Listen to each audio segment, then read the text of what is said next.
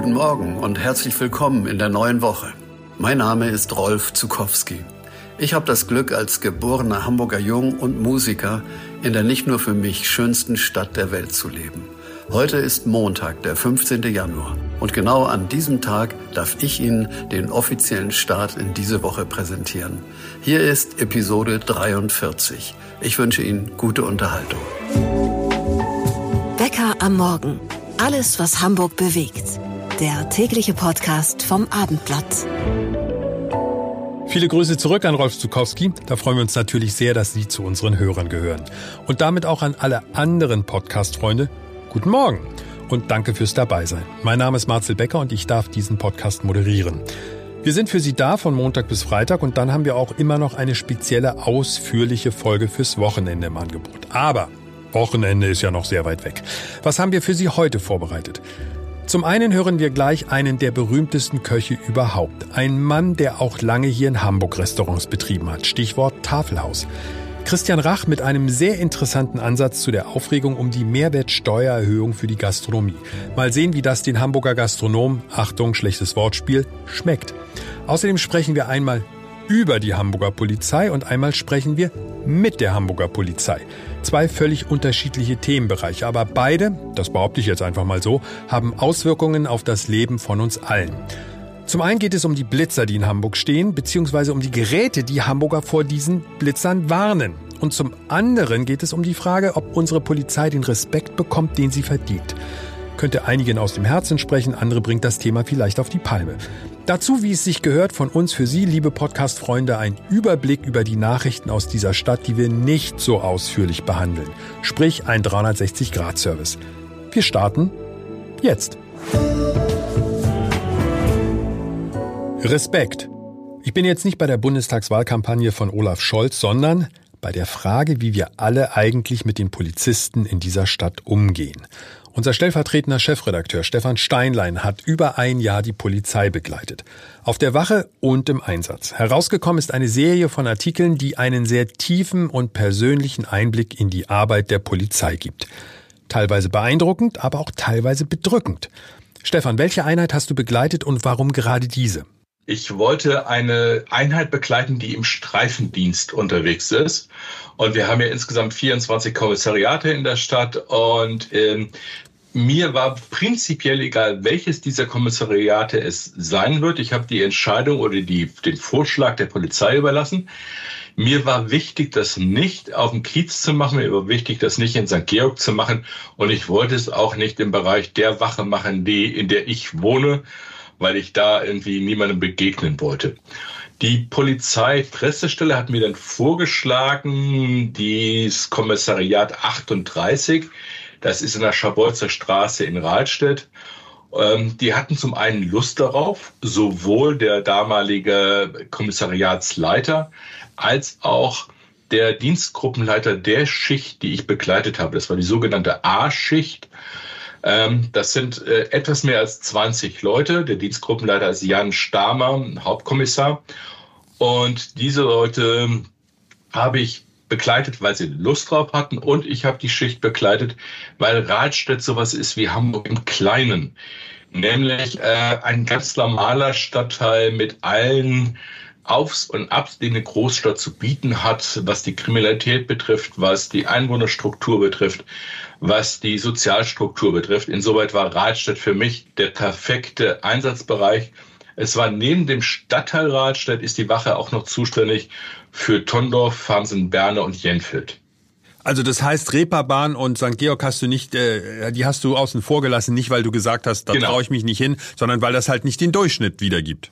Genau, und ich, ich wollte ja sehen, wie reagieren die ganz normalen Menschen in ihren Wohnquartieren auf die Polizei, wie wird mit der Polizei umgegangen, was erlebt Polizei dort in einem Revier, was halt, ich nenne es jetzt weiterhin, ein normales Revier ist und nicht ein Ausgeviertel. Ja, und das waren dann wahrscheinlich auch, so wie ich das hier in der Redaktion miterlebt habe, du warst ja dann teilweise auch schlicht einfach nicht da, weil du auch Nachtdienste bei der Polizei mitgemacht hast. Da hast du ja auch eine ganze Menge erlebt. Sag mal zwei Geschichten, die vielleicht so stellvertretend sind und das Spektrum wiedergeben, womit sich Polizisten heutzutage hier rumschlagen müssen. Also eine Geschichte ist die eines, eines jungen Mannes, der abends durch Jentfeld geirrt ist. Er hatte eine Machete in der Hand und kein Mensch wusste, was ist das? Ist das jetzt ein potenzieller Attentäter, ein Amokläufer oder ist es, was es schließlich war, ein Mensch, der an dem Abend verwirrt war, der ähm, nicht genau wusste, was er an der Stelle tat? Und ähm, aber die Polizei wusste es natürlich nicht. Die hat nur die Alarmierung bekommen und immer mehr Anrufer meldeten sich an diesem Abend, dass ein Mann mit einer Machete da unterwegs sei. Und die Polizei hat diesen Mann dann, ohne dass er Widerstand geleistet hat, festnehmen können. Und ähm, das war dieser eine Fall, den ich erlebt habe, wo ähm, der zeigt, wie viel Probleme die Polizei zu tun hat inzwischen mit Menschen, die nicht ganz berechenbar sind in ihrem Verhalten. Der zweite Fall ist es völlig anderes. Ich war dabei, als eine ältere Dame sich gemeldet hatte und sie sei so einsam und sie sei so alleine und sie brauche mal Hilfe und dann sind äh, zwei Kolleginnen, also eine Kollegin und ein Kollege von der Wache sind hingefahren. Ich durfte sie begleiten. Und äh, wir haben eine alte Dame erlebt, die wahrscheinlich auch ganz typisch ist, irgendwie alt, alleinstehend, einsam, nicht verwirrt, aber ein bisschen hilfsbedürftig.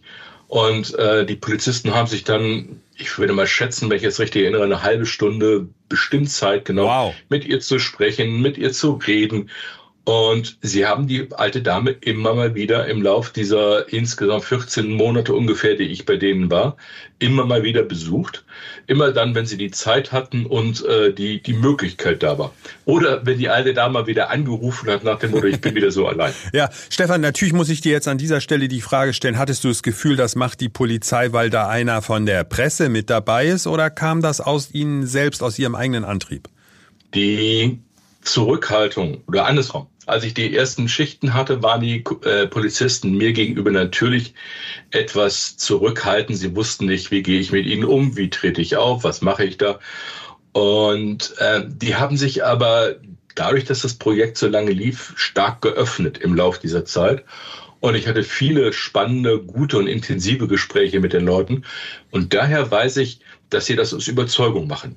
Äh, vielleicht macht das, hätte das nicht jeder in der Schicht gemacht, aber die, mit denen ich unterwegs war, an dem, an dem Tag, haben das aus voller Überzeugung gemacht und weil sie der alten Frau helfen wollten. Was wünschen sich Polizisten in Hamburg? Also du wirst es jetzt wissen, du warst so dicht dran wie kaum ein anderer. Mal abgesehen davon, so würde ich mal sagen, sie wollen alle ihre Überstunden abbauen und sie wollen mehr Geld verdienen und das, das kann ich beides komplett nachvollziehen. Was wünschen sich Polizisten? Ich glaube, dass insgesamt das Thema Anerkennung und äh, Respekt ein Thema ist, das sie umtreibt häufig sind so Polizisten, gerade so in den letzten Jahren, konnte man das auch ablesen an Zahlen in dem sogenannten Bundeslagebild. Darin wird nachgewiesen, wie viele Angriffe auf Polizisten es gegeben hat, die im Dienst waren, wie viel Beleidigung, wie viel Nötigung. Und diese Zahl steigt seit Jahren kontinuierlich an, immer mehr. Und gleichzeitig ist also die Polizei etwas geworden wie ein Prügelknabe oder wie ein meinetwegen personifizierter Staat, dem man sich nicht zugehörig fühlt oder den man auch ablehnt in Teilen. Und dass diese ungeliebte Institution, das sind aber Menschen, die einen, einen aus meiner Wahrnehmung sehr, sehr wichtigen und guten Job machen.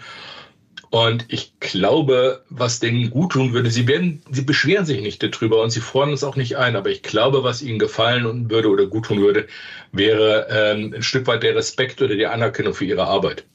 Also wir müssen natürlich an der Stelle auch immer mal wieder den Hinweis geben, natürlich gibt es auch Probleme bei der Polizei, natürlich mal, aber davon abgesehen mal, wofür Polizisten also Männer und Frauen, die im Dienst sind, für uns den Kopf hinhalten. Ich will gar nicht erst wieder mit Silvester anfangen und diesem ganzen Mist.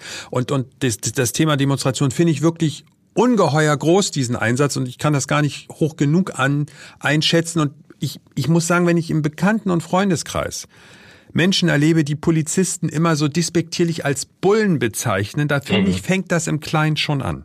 Das fängt da an und, und es, es hört dann auf in dem Augenblick, wenn man ihnen äh, mit Respektlosigkeit oder sogar mit, mit Aggression gegenübertritt. Auch diese, diese Aggression habe ich erlebt. Ähm, das ist manches Mal wunderte ich mich darüber, wie souverän die, die Polizisten dann noch damit umgegangen sind. Aber du sagst es schon, Ähm, ich habe einen, einen Ausschnitt erlebt. Ich habe eine bestimmte Schicht erlebt. Ich kann mir vorstellen, dass dies sehr typisch ist für die Hamburger Polizei, die in den Streifenwagen sitzt. Aber ich weiß es natürlich nicht. Ich glaube nicht, dass es noch so die, diese falsch verstandene Kameraderie von früher, die es ja bei der Polizei gab. Ich glaube, das hat sich inzwischen ein Stück weit ausgelebt oder ist ein Stück weit auch in Rente gegangen. Ähm, ich habe es nicht erlebt, aber ich kann natürlich nicht ausschließen, dass es sowas noch gibt. Ein Einblick, sogar ein ziemlich tiefer Einblick in den Alltag und vor allem auch in die Nächte bei den Einsätzen von Hamburger Polizisten. Wenn Sie sagen, das interessiert mich, einfach auf abendblatt.de gehen. Der Autor, den wir eben auch gehört haben, ist Stefan Steinlein. Übrigens, das wollen wir nicht verschweigen, mit im Einsatz, auf Schicht sozusagen, war auch unser Fotograf Michael Raue, der das Ganze optisch begleitet hat. Vielen Dank an euch beide. Seit dem 1. Januar gilt in den Restaurants wieder der Mehrwertsteuersatz von 19 Prozent. Die Aufregung ist groß, natürlich bei den Gastronomen, aber sicher auch bei vielen Hamburgern, die bei ihrem ersten Restaurantbesuch in 2024 gemerkt haben, ups, ist ja tatsächlich teurer geworden. Läuft da was aus dem Ruder? Kommt das große Restaurantsterben? Einer, der wie kaum ein anderer Einblick in die Gastrobranche hat, ist Christian Rach. Sie kennen ihn als ehemaligen Koch, als ehemaligen Restaurantbesitzer hier in Hamburg. Er war Moderator bei RTL, er ist erfolgreicher Buchautor, sprich, er ist für dieses Thema ein Top-Ansprechpartner. Christian, guten Morgen. Sag mal aus deiner Sicht, nach den ersten rund zwei Wochen mit der neuen bzw. alten Realität, ist die Aufregung gerechtfertigt? Äh, Matze, ich würde es gerne ein bisschen auseinander dividieren, äh, nämlich äh, um was, um was geht es? Viele denken, die Gastronomiebranche hat jetzt über äh, zwei, drei Jahre nur sieben Prozent bezahlt. Das stimmt ja so nicht, sondern diese Reduzierung der Mehrwertsteuer von 19 auf sieben Prozent galt nur für Speisen.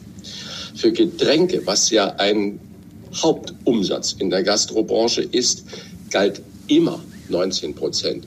Das nur vorausgeschickt. Die große Au und diese Reduzierung von 19 auf 7 Prozent bei den Speisen hat der Gastronomiebranche während der Corona-Zeit extrem geholfen. Bravo für diese Maßnahme. So. Das muss man wirklich differenzieren und wenn sich äh, die, die, die Gäste mal ihre mitgenommene Rechnung genau angesehen haben bis zum 31. Dezember letzten Jahres, dann steht da immer zwei verschiedene Mehrwertsteuer beziehungsweise von der Unternehmerseite her Umsatzsteuersätze da drauf. Was, glaube ich, die große Aufregung äh, mit sich gebracht hat, war, dass Olaf Scholz öffentlich in einer Fernsehsendung gesagt hat, er ist für diese sieben Prozent äh, reduzierte Mehrwertsteuer auf äh, Speisen in der Gastronomie und, das kann er heute eigentlich so versprechen, es wird dabei auch bleiben. Das heißt also, äh, viele Unternehmer, Unternehmerinnen haben sich auf das Wort des Kanzlers verlassen und haben äh, die Preise, die ja exorbitant nicht nur für die Verbraucher gestiegen sind, sondern natürlich auch für die Unternehmen gestiegen sind, die Energiekosten, die Produktkosten und so weiter, erforderten ja eine neue Kalkulation. Das ist reines Unternehmertum. Damit muss man umgehen. Und ähm, das ist die andere Seite. Äh, aber wenn man Aussagen des Bundeskanzlers nicht mehr ernst nehmen kann, sorgt es gelinde gesagt für große Irritationen. Christian, aber Entschuldige, dass ich das so flapsig sage, aber gebrochene Versprechen und Politiker merken wir doch alle selbst. Das passiert ja nicht gerade zum ersten Mal. Was sind denn das jetzt für Aus, also dieses gebrochene Versprechen? Ich will das überhaupt nicht lächerlich machen oder sagen, das ist doch ganz normal. Nee, das ist natürlich Mist und das darf eigentlich nicht passieren. Und da hat ja jeder Wähler dann auch die Möglichkeit zu sagen, ist mir das wichtig oder nicht bei der nächsten Wahl. Aber die Auswirkungen jetzt auf die Gastronomie, auf die Restaurants in diesem Jahr, wie würdest du die beschreiben? Was ist das Ergebnis? Ja, ja. Aber mir, Matze, mir war es deswegen wichtig, das nochmal genauso äh, äh, auseinander. Und äh, diese Reduzierung hat den Staat, man schätzt etwa maximal drei Milliarden Euro Nicht-Einnahme an Steuernmittel gekostet. Das heißt ja nicht, dass sie drei Milliarden Euro gegeben haben, sondern die haben drei Milliarden Euro weniger eingenommen. Das muss man auch wissen. Ansonsten sage ich, Schluss mit dem Gejammer. Äh, liebe Unternehmer. Deswegen seid ihr nicht nur Köche, Kellnerinnen und Kellner und äh, was weiß ich was alles, sondern ihr seid auch Unternehmer. Und äh, ich kann es sowieso nicht. Wenn Galeria Kaufhof pleite macht, wird nach dem, Staat, äh, nach dem Staat gerufen. Wenn der andere das macht, wird nach dem Staat gerufen.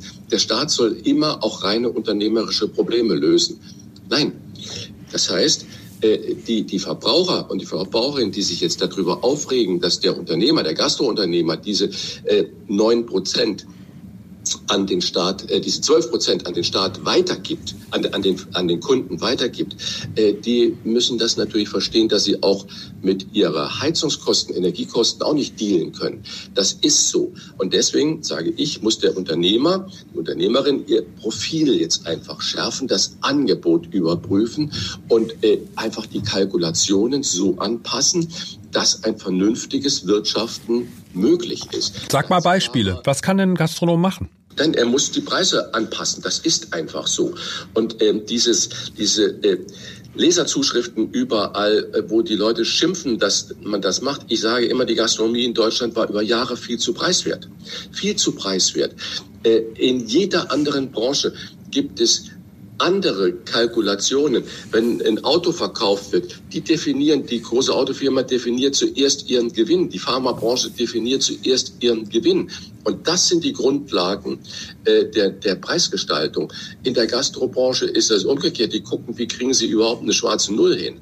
Das heißt also, wir müssen in der, wir müssen in der Gastronomiebranche die Angst vor dem Kunden und die Angst vor dem Preis verlieren. Das ist eine ganz große, wichtige Aufgabe ist, viele große Restaurants, viele tolle Restaurants haben eigentlich am Ende des Tages dem Gast immer noch fünf Euro mit auf den Teller gelegt und gesagt, wunderbar, dass du da warst. Das kann es natürlich nicht sein. Die Lokführer streiken gerade für 35 Stunden in der Woche, vier Tage bei vollem Lohnausgleich. Ein Gastrounternehmer arbeitet 80 Stunden in der Woche ohne Lohnausgleich und dem wirft man vor, dass er die vom Staat geforderten 12 Prozent mehr Steuern, Umsatzsteuer, äh, nicht an den Kunden weitergeben soll. Man sagt, bitte, das ist doch dein Problem, aber wir sind nicht bereit, das zu zahlen. Ja, lieber Kunde, da musst du halt zu Hause bleiben. Ja, das, das aber darauf wollte ich gerade hinaus. Es gibt ja, an der, bei der Gelegenheit sage ich, gerne so, so, so, so eine Binsenweisheit. Es gibt kein Recht auf Mallorca-Urlaub, wenn die Flüge zu teuer werden. Es gibt kein Recht auf Musical-Besuche, wenn die Tickets zu teuer werden.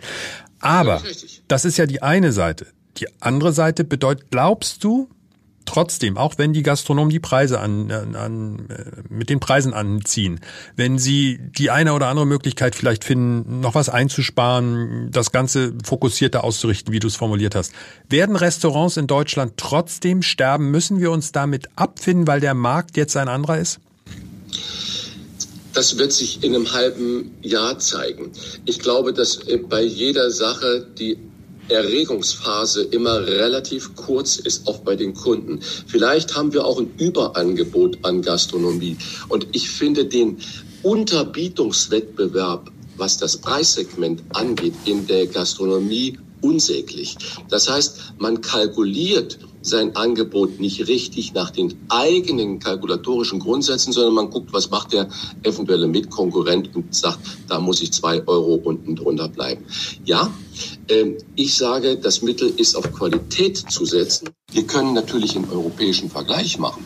Wir, wir können sagen, Menschenskinder in einer Mehrzahl der europäischen äh, äh, Mitgliedstaaten, der EU-Mitgliedstaaten, ist die Mehrwertsteuer in der Gastronomie viel geringer als in Deutschland. Aber der Staat wird erst recht nach dem Urteil aus Karlsruhe, wo jetzt plötzlich 60 Milliarden Euro im Bundeshaushalt fehlen, den Teufel tun und sagen, okay, für diese Branche senken wir die Steuern und aber die Bauern müssen ihren äh, Subventionen für den Agrardiesel hergeben. Das wird nicht funktionieren. Also kein Gejammer, liebe Kollegen, sondern einfach gucken, Profil schärfen, Angebot schärfen, vielleicht weniger auf die Karte setzen, um auch im Wareneinsatz definitiv zu sparen, aber nie an der Qualität sparen. Holla. Ich bin mir nicht sicher, ob alle Restaurantbesitzer in Hamburg Christian Rach zustimmen, aber ganz wichtig hier bei Bäcker am Morgen, wir hören uns möglichst alle Meinungen an, ohne Schaum vor dem Mund, auch wenn es schwerfällt. Also, wir wünschen so oder so allen Gastronomen in unserer Stadt nur das Beste für die Zukunft. Wir wollen keinen von euch missen.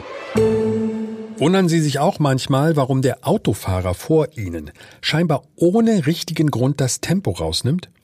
Die Wahrscheinlichkeit ist hoch, dass er oder sie gerade einen Hinweis bekommen haben, und zwar von einer Blitzer-App oder von einem Blitzer-Warngerät. Achtung, Radarfalle voraus. Bloß, die Nutzung dieser Geräte, also ganz korrekt ist das nicht, fasse mir da auch selbst an die Nase. Allerdings müssen wir so deutlich formulieren, jeder zweite Autofahrer in Deutschland nutzt so einen Service. Steigen wir mal ein in die Diskussion und zwar mit dem Leiter der Verkehrsdirektion 1 hier in Hamburg, Uwe Wolter. Herzlich willkommen bei uns. Uwe, erste Frage, die Basisfrage. Darf ich diese Geräte in Hamburg nutzen, ja oder nein? Ja, Sie dürfen die Geräte, die dürfen Sie käuflich erwerben. Der Erwerb ist legal. Sie dürfen die gerne, ja, Sie kaufen. Aber Sie dürfen, wenn Sie die Fahrt antreten, dürfen Sie die nicht betriebsbereit im Gerät, äh, im Fahrzeug eingeschaltet haben. Das ist in der Straßenverkehrsordnung geregelt. Das ist nicht zulässig. Das, das heißt, ich darf mich aber vorher schlau machen, wo die Blitzer stehen, aber sobald ich mich ins Auto setze, dabei bleibt es, dann darf ich sie nicht mehr nutzen. Ja, es ist in der Tat so, dass äh, der Gesetzgeber sagt, während der Fahrt ist es nicht erlaubt. Aber natürlich, es gibt ja viele Möglichkeiten. Es gibt ja Datenbanken, es gibt äh, Websites, wo man sich äh, informieren kann. Das ist nicht verboten, das können Sie gerne tun. Es geht tatsächlich um die konkrete Fahrt. Ne? Dass wenn Sie unterwegs sind mit Ihrem Fahrzeug, dann nicht unmittelbar äh, vor einer, ich sag mal, äh, Geschwindigkeitsüberwachungsanlage gewarnt werden, kurzzeitig vom Gas gehen und dann ihre Fahrt so schnell fortsetzen. Das ist nicht gewünscht und das ist auch nicht zulässig. Nur noch mal, um ein bisschen spitzfindig nachzufragen. Der Beifahrer darf während der Fahrt mittlerweile, das war früher anders, ist auch nicht mehr nutzen, dieses Gerät. Ja, es hat in der Tat das ein Oberlandesgericht mal in einem konkreten Fall festgestellt.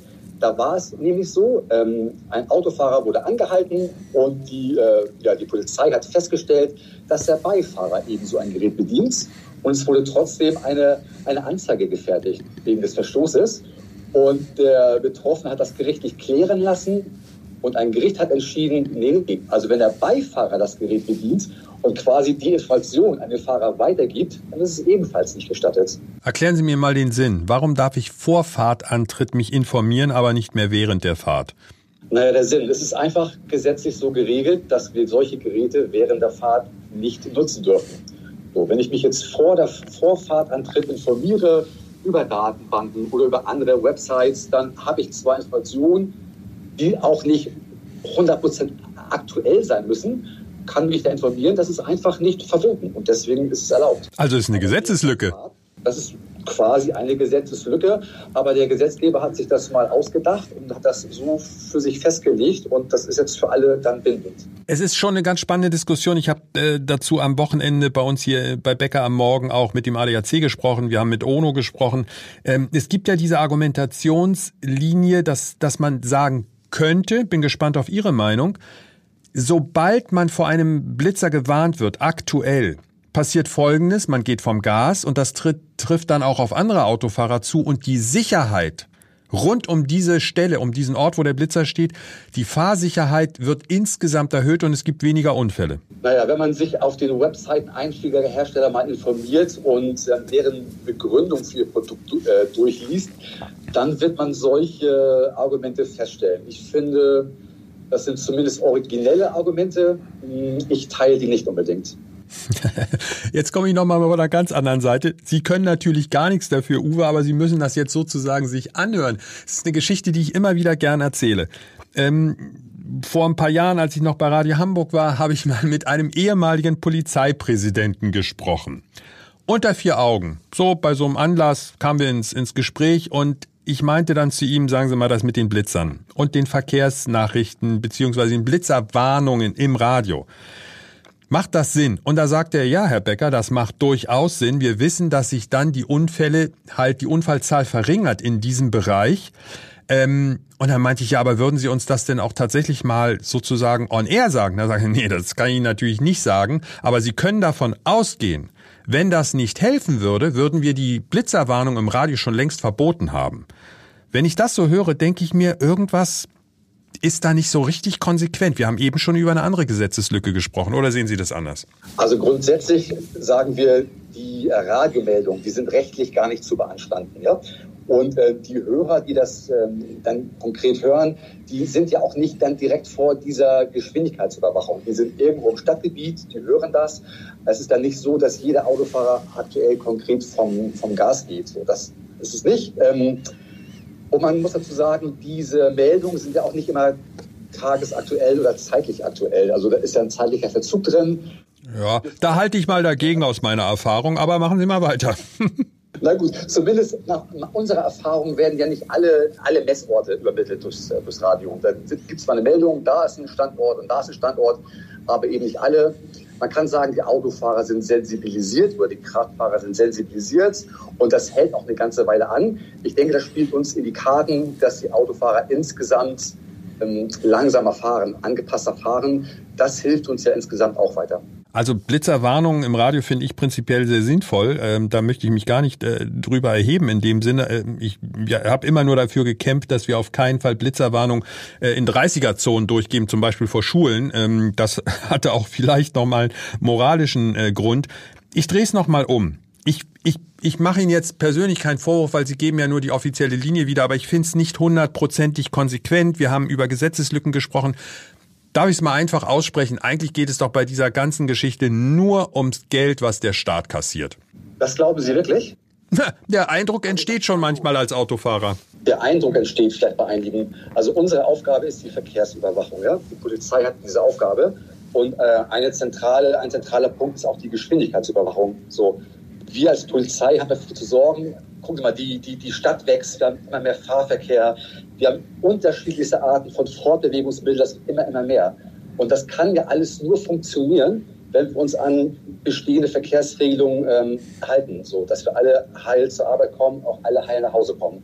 Das ist unsere Motivation, unsere Aufgabe.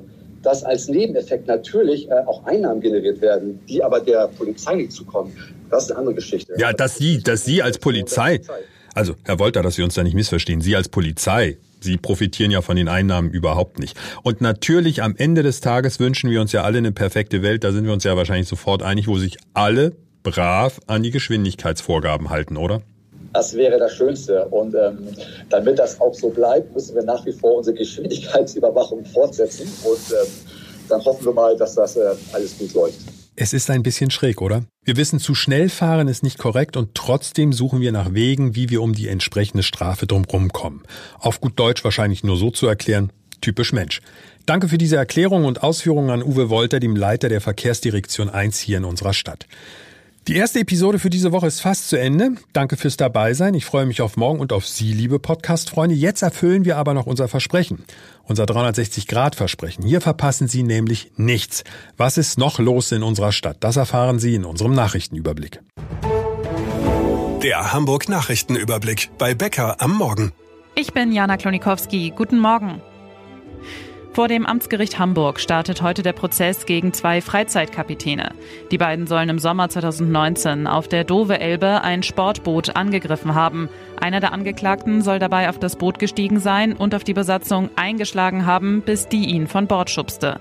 Wenig später sollen die beiden Angeklagten mit zwei Schlauchbooten dann zurückgekehrt sein und das Sportboot gerammt haben. Fahrgäste der S1 müssen ab heute mit Verzögerungen rechnen. Der Streckenabschnitt zwischen Berliner Tor und Ohlsdorf wird gesperrt. Bis zum 25. Januar sind dort statt Zügen Busse unterwegs und die brauchen bis zu 20 Minuten länger. Grund für die Sperrung sind Bauarbeiten für die neue S4-Linie. Die deutschen Handballer stehen bei der Heim-EM vorzeitig in der Hauptrunde. Auch das zweite Vorrundenspiel gewannen die Deutschen deutlich mit 34 zu 25 gegen Nordmazedonien. Das dritte Gruppenspiel findet morgen Abend statt. Gegner ist dann Frankreich.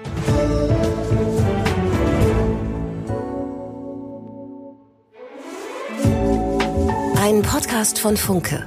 Weitere Podcasts vom Hamburger Abendblatt finden Sie in unserer Abendblatt Podcast App und auf abendblatt.de/slash podcast.